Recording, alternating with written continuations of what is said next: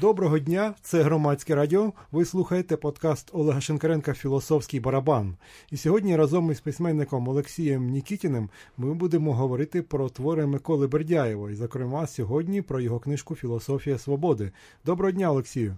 Доброго дня. І смисл творчества. Так, а, так це вже в іншому, в наступному подкасті. А, да? Спочатку коротка довідка про тебе. Отже, Нікітін Олексій Сергійович народився 7 січня 1967 року в Києві, закінчив фізичний факультет Київського університету імені Тараса Шевченка, працював інженером з радіаційної медицини, підприємцем, розробляв аварійну систему пилеподавлення об'єкту укриття Чорнобильської атомної електростанції. Також працював журналістом, видавав журнал Фабула і був редактором альманаху Ар'єргард. У 2014 році вів рубрику Діаріо Україно Український щоденник в італійській газеті Люніта. Член Національної спілки письменників України Українського центру міжнародного пен-клубу живе та працює в Києві. Чоловік письменниці Євгенії Чуприни, автор романів Рука Птіцелова і С.Т.е.м.и, Маджонг, Окно на базар, Три жизни Сергія Бояршинова, банкіра і художника, Вікторі Парк, Шкиль-моздиль або у версії, що вийшла в Україні Санітар с Институтской, яка у нас значно більш відома. На мою думку, твори Олексія Нікітіна є майстерними стилізаціями прози давно минулих часів. Ось, наприклад, так виглядає початок роману Три жизни Сергія Бояршинова, банкіра і художника. Управляющий киевской конторой Московского коммерческого банка Сергей Михайлович Бояршинов обедал дома. Так заведено было им еще в Москве. Теперь, расставшись с супругой и переехав в Киев, он решил не изменять привычки.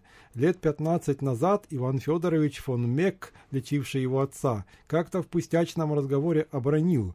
Если не хотите, Сережа, всякое лето таскаться на воды, беспрерывно лечить печенку и прочий ливер, найдите себе порядочную кухарку, не столуйтесь в ресторациях, даже в дорогих. І тому, коли Олексій сказав мені, що йому подобається російський філософ Ніколай Бірдяєв, мені здалося, що у цьому вподобанні є також певний елемент стилізації. Бірдяєв із погляду сьогодення філософ дуже несвоєчасний. Він виглядає, мов своєрідний стімпанк. Ось послухайте лише. У передмові до своєї книжки Філософія свободи Бердяєв пише: Свободна філософія є філософія релігіозна.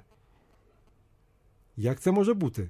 Адже таким чином людина ставиться у залежність до містичного релігійного досвіду, а цей досвід ніяк неможливо раціоналізувати. А отже, людина змушена буде жити під владою абсолютно ірраціональних спонукань. І добре, якщо це спонукання дещо раціоналізовані, як, наприклад, у релігії американських протестантів. Але ж ми знаємо і більш катастрофічні релігії, такі як, наприклад, іслам за версією іділ, за Бердяєвим виходить, що бойовик іділ є вільною людиною, адже він притримується настанов своєї релігійної філософії. Я не вірю Бердяєву. Я взагалі не вірю особливо нікому з філософів. Е, мені просто е, цікаво е, слідкувати за тим, як іде думка, як розвивається. Думка, позиція, як змінюється, як дивитись на ігру на гру розума. Да? Оце, оце, оце цікаво. А власне, яку позицію він займає, ну це справа така. Те, те, те, що, те, про що пише Бердяєв, і те, що що він пише, це це цікаво і це е, натхненно. Е, тому що, власне, це це мене і е, зацікавило в перші так би мовити, що там було перше. Перші, перші, перші рази, коли я прочитав його тексти. А що... чим тебе, власне, вабить філософія свободи? Що там тобі видається цікавого? Зараз я скажу. Просто е, е, на, на, те, те, те, що те, що любить Бердяєв, от натхненна творчість, так, це дуже відрізнялось від того, якою була е, ну, філософія, якої нас навчали, тому що я прочитав його ще за радянських часів. Це був е, кінець 80-х, і відмінність від е, наукового там марксизму або діалектики, якоїсь якої нас навчали, це це, це була разюча. Мабуть, ти просто захоплювався ним на зло матеріалістам. Ну навіть не те, що на зло, просто це це була інша, е, це була інша спроба філософського обживання світу. Тепер відносно свободи. Розумієш, тут така важлива е, штука.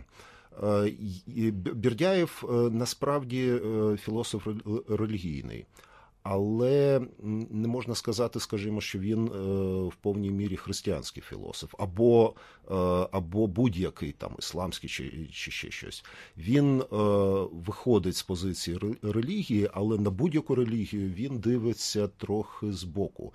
І з точки зору догматів будь-якої релігії, в тому числі і християнської, він ну, така людина. Трохи постороння. Да? І можна сказати, що він такий певний релігійний екстреміст, тому да, що да, при... да, пригадаємо звичайно, звичайно. умови, обставини, коли була написана ця книжка, власне, Філософія свободи. Він підтримав афонських монахів і написав статтю проти православної російської православної церкви. І за це його вирішили просто відправити на заслання до Сибіру, але йому пощастило, його відправили не до Сибіру, а кудись поближче. Да, до Вологди. І це це було не не перше його заслання на той час. Вже е, він взагалі взагалі такий київський хлопчик. Так він тут він тут народився, він тут навчався. Він тут прийняв рішення не стати військовим, а стати філософом, вченим, е, і потім вже потрапив на заслання і так далі. І е, коли йде мова про про свободу і творчість, то тут дуже цікава річ. Справа в тому, що е, будь-яка релігія, ну і може не будь-яка, але християнська точно, е, стверджує, що е, ну, умовно кажучи, за межами Бога немає нічого. Да? Тобто Бог е, він обіймає все. А Бердяєв е, каже, що е, свобода, да, вона більша, тобто вона предвічна, і сам, сам Бог з'явився в свободі. І оцей момент, коли взагалі тут є дуже цікаве на мене протиріччя. Усі е, головні християнські християн, ну, головний християнський текст, е, старий заповіт, е, каже, що людина була створена за образом та подобою Божою. Але в чому ця подоба? Так? Тобто, ну, ми ж не про зовнішність кажемо. В чому вона? Головна якість Бога те, що він творець. І оця подоба людини до Бога, да? тобто, як і бачить Бердяєв, те, що людина також творець. Тобто в цьому питанні він рівний. Е, Богу. І тобто, це вже е, от тут ми говоримо про свободу, коли в якомусь в якомусь в якоїсь якості людина стає рівною до творця. І е, свобода творчості людини, і свобода творчості Бога це одна й та сама свобода. Вона не дарована Богом людині, вона е, е, одвічна, да, одвічна свобода, якою користується людина в творчості. І це, звичайно, було е, і і на радянські часи взагалі це така дуже дуже потужна ідея, яка мені завжди була цікава. А крім того, Бердяєв дуже сильно зосереджений на ідеї релігійного містицизму, тобто на таких концепціях, які ніяк не можна пояснити, ніяким чином про них дізнатися, у них потрібно тільки вірити. І ось що він пише. В основе философии свободы лежит деление на два типа мироощущения и мироотношения – мистический и магический. Мистика пребывает в сфере свободы, в ней трансцендентный прорыв из необходимости естества в свободу божественной жизни. Магия еще пребывает в сфере необходимости, не выходит из заколдованности естества. Путь магический во всех областях легко становится путем человека божеским. Путь же мистический должен быть путем богочеловеческим. Філософія свободи є філософія богочеловечества. Бердяєв буквально стверджує, що містичне світовідчуття надає нам свободу від необхідності єства. Але як взагалі світовідчуття може дати нам щось окрім самого світовідчуття? Свобода це звільнення від необхідності. Пригадаємо, що після жовтневої революції в Росії самого Бердяєва двічі заарештовували і врешті вислали з Росії Росії на так званому філософському пароході. Комуністи, які прийшли до влади в Росії, вважали, що свободу можна здобути виключно в ході класової боротьби, а релігійний містичний досвід вони вважали таким, що навмисне відволікає пролетарів від класової боротьби. А отже, цілком логічно вони вважали Бердяєва ворогом, який гальмує класову боротьбу пролетаріата своїми містичними ідеями. А в чому ж полягала свобода Бердяєва? Мені здається, що вище наведена цитата це просто набір слів, який ніяк не може допомогти людині людині осягнути реальність.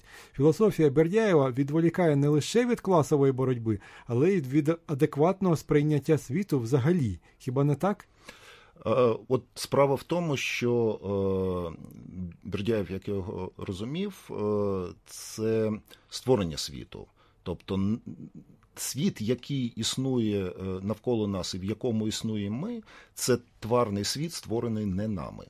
А свобода творця це вона існує для того, щоб він створював свій власний світ. І його ті ті закони, за якими цей світ буде створений, це абсолютно абсолютно вільний вибір творчої людини.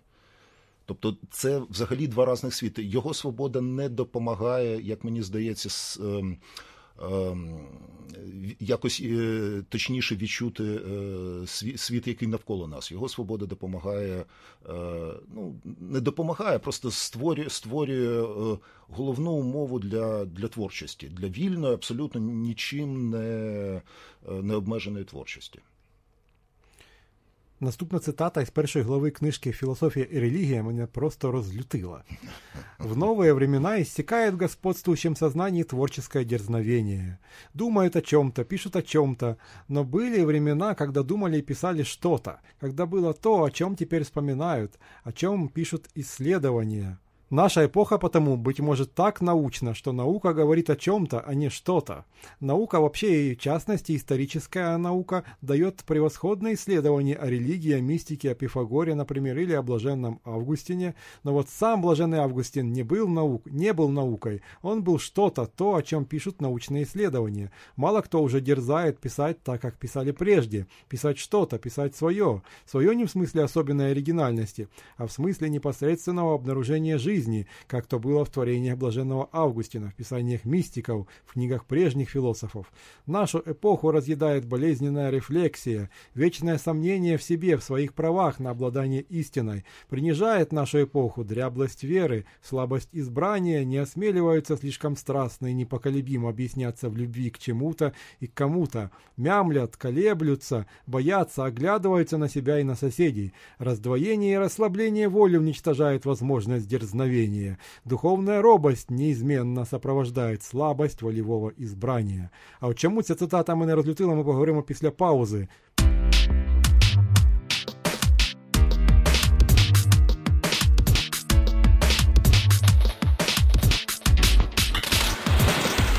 Нагадую вам, що ви слухаєте подкаст Олега Шинкаренка Філософський барабан. І сьогодні разом із київським письменником Олексієм Нікітіним ми розмовляємо про філософа Миколу Бердяєва.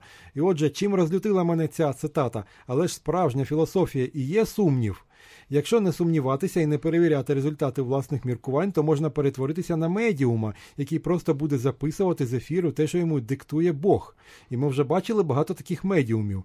Давайте пригадаємо добре відому в Україні Марію Деві Христос і російського пророка Григорія Грабового, який обіцяв за гроші оживляти мерців. Вони ані секунди не сумнівалися, що володіють істиною, і заразили своєю впевненістю інших. І от Бердяєв пропонує нам писати своє, не сумніваючись, як це робили старі філософи. Твори блаженного Августина можна сприйняти у якості пам'ятника літератури, але чи можуть вони мати хоч якийсь практичний сенс для сучасного філософа, який займається вирішенням, наприклад, проблеми свідомості? Це наразі дуже актуальна проблема, бо від цього залежить, як швидко людство може побудувати штучний інтелект. І от нам пропонують не сумніватися, а одразу писати своє. Чи адекватна ця порада? Абсолютно адекватно. Вона вона мене е, свого часу надихнула взагалі на те, щоб е, змінити е, по, по, поле своєї діяльності і е, замість науки зайнятися е, художньою творчістю, тому що дійсно. Є, є, це ми, ми повертаємося знову ж до ем, до того, що про що про що говорили. Можна е, за допомогою науки вивчати існуючий світ і розвивати його в тих е, в тих законах, за якими він створений, і е, навіть створювати речі, яких яких е, не було до цього, але е, вони підкоряються цим законам, вони працюють за, за цими законами, і таким чином вони існують. А можна е, шукати свій шлях, і те, ті ті приклади, що ви наводили з е, там Марії Деві Христос якби вона обмежилась, але там не було філософії, розумієте? Це це просто е, ну, це, це, це була свого роду профанація. І е, стосується це більше тих людей, які пішли за ним. Я, до речі, пам'ятаю. Я одного разу сходив, подивився, зрозумів відразу, що це така секта, які досить часто з'являються у неспокійні часи, коли свідомість людей починає шукати якоїсь впевненості, якоїсь опори. Містичного виходу з реальності позбавитися від логіки і піти за містиком. Насправді шукають все ж таки на, насправді все ж таки шукають опори, а не містичного виходу. Е, і про, просто е, ця опора якось е, драпирується під під, мист, під, під містику. Ну саме а... так. Приходять до Санди да, да, і кажуть: да. зараз ти не ходиш, зараз ти підеш. От тобі Бог дасть тобі опору. Ну, але але це не має жодного стосунку до філософії. І насправді е, філософи і сучасні, е, от кілька років тому помер філософ П'ятигорський, е, і те, те, те, що що він робив, і те, як він це робив, мені нагадувало за тим натхненним натхненним вільним філософствуванням, нагадувало Бердяєва в чомусь. І тим він був мені теж також цікавий. А далі Бердяєв просто пропонує нам збожеволіти. Отречение от разума мира сего, безумие в Боге есть высший подвиг свободы, а не рабство и мракобесие. Отречением от малого разума, преодолением ограниченности логики обретается разум большой, входит в свои права логос. Малый разум есть рацио, он рационалистичен. Большой разум есть логос, он містичен. І я ніяк не можу навіть погодитися з існуванням містичного розуму, не кажучи вже про те, щоб підкорятися його настановам. Що таке містичний розум? Якщо це розум, який відмовився від логіки, то на чому тоді він ґрунтується? На медитаціях і посланнях вищої сили. Але що може стати результатом медитації, окрім терапевтичного ефекту? Бердяєв нападає на раціоналістів протестантів, які різко обмежили містичний досвід. Але якщо ми порівняємо розвиток протестантської та православної цивілізації, давайте будемо їх так називати умовно, хоча не всі, звісно, є протестантами та православними. Якщо ми їх порівняємо, то побачимо, що православні християни прийшли до виправдання фундаменталізму, імперіалізму, шовінізму та агресії, а протестанти створили комп'ютери та запускають космічні кораблі для вивчення Плутону і Сатурну. Я вважаю, що це трапилося саме через рік різне ставлення до містичного досвіду, який так цінує Бердяєв, чи не так? Е, я не впевнений, що ті люди, які е, створювали комп'ютер або е, запускали кораблі, були віруючими протестантами. Щось мені підказує. Тоді батьки їхні були віруючими протестантами. Що, що, що ці люди були атеїстами, скоріш за все. Здається, я б сказав, що вони зросли у протестантській каші такій. Вони вони в різній каші зростали. Тут е, кожен, я думаю, обирав сам для себе. Але так, це це дійсно два два, різних е, два різних шляхи матеріальний та духовний. І е, не, е, ні на тому полюсі, ні на іншому, я думаю, що правди немає, а а є е, результат десь е, в в компіляції цих, цих напрямків. От ще одна дуже показова цитата.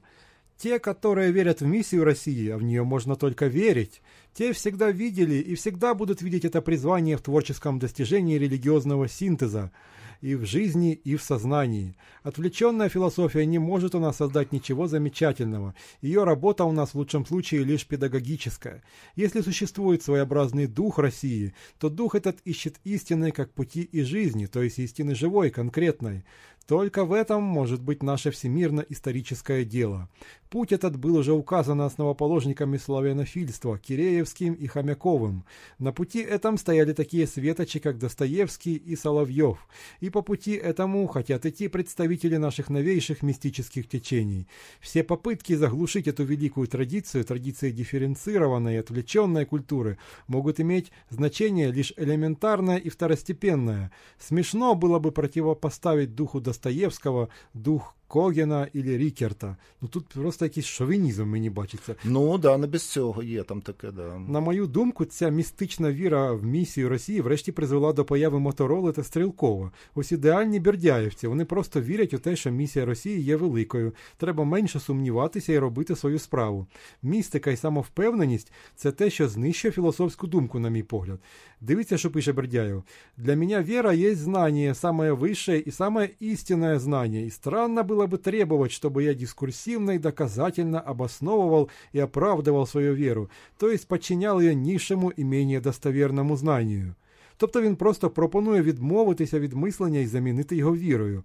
А повірити можна у все, що завгодно. Наприклад, запросто можна повірити, що владу у Києві захопила фашистська хунта, і тому треба із нею зі зброєю в руках захоплювати українські органи влади. І багато людей повірили у це. Хіба філософія свободи Бердяєва не виправдовує такі дії? Ну, е, звичайно, виправдовує, але тут справа справа в іншому. Дійсно, е, оцей е, момент звеличення Росії в Бердяєва і, взагалі, у філософів російських того часу присутній, гіпертрофований, і ці, ці речі треба просто сприймати з таким коефіцієнтом понижуючим, розуміючи, в які часи це писалося, і і, і ситуація, коли от коли ви кажете, що його вислали на філософському пароході більшовики. З Росії ви сказали, власне, вони не з Росії його вислали, так вони його вислали з Радянського Союзу, і взагалі цього цієї назви Росії не існувало, і вона дуже вороже сприймалася протягом досить довгого часу. І те, те, що ви зараз читаєте, це певна реакція Бердяєва на Е, на цю ситуацію. Це Образа. Е, ну, е, це образа, навіть це не образа, а відчуття такої загибелі цивілізації, до якої він себе відносив. І ем, цивілізація ця ця не загинула і зараз розвивається в якомусь абсолютно такому дикому напрямку. Хоча хоча так, вона вона близька до того, що зараз ви цитували, це це, це є таке. да, тут. Не не треба, не треба. Але розумієте, він він це говорить про інші напрямки філософії, не про реальне життя, про інші напрямки філософії і пропонує свій своє бачення, свій підхід. До речі, оце. Ця ситуація з це пафос проросійський, да, на той час, коли це писалося, воно взагалі було дуже Е, притаманне е, всім е, філософам, не лише філософам і політикам з різних країн час Першої світової війни. Коли там, скажімо, смисл творчества писався, це був час такого патріотичного підйому в усіх країнах, і, скажімо, на той час такі українські діячі, як Петлюра або навіть Міхновський, вони підтримували Е, існуючий е, уряд е, в Росії з позиції того, що зараз в цій війні ми, ми, ми маємо бути на боці уряду Росії, і те саме відбувалося і в Германії, і Франції, і це було настільки такою мірою потужно, що, скажімо. Е, розвалився другий інтернаціонал. Так, соцінтерн це це була е, дуже мощна структура. Вона е, соціалісти, соціалістичні партії існували в різних країнах. Можна сказати, що вони були всі вагітні таким містичним буржуазним націоналізмом, який пізніше переродився у нацизм і фашизм. Ну з цього вже ну, так, так, так. з тим вже тут, нічого тут не поробиш. Тут було да. Ну чи час на той час, коли він це писав, е, звичайно, він не знав того, що знаємо ми. Да. А на цьому наш подкаст закінчено. Дуже дякую вам, Олексію, що ви прийшли, підтримали таку цікаву розмову про Бердяєва. До побачення. До побачення. А й зустрінемося ми з вами наступного тижня.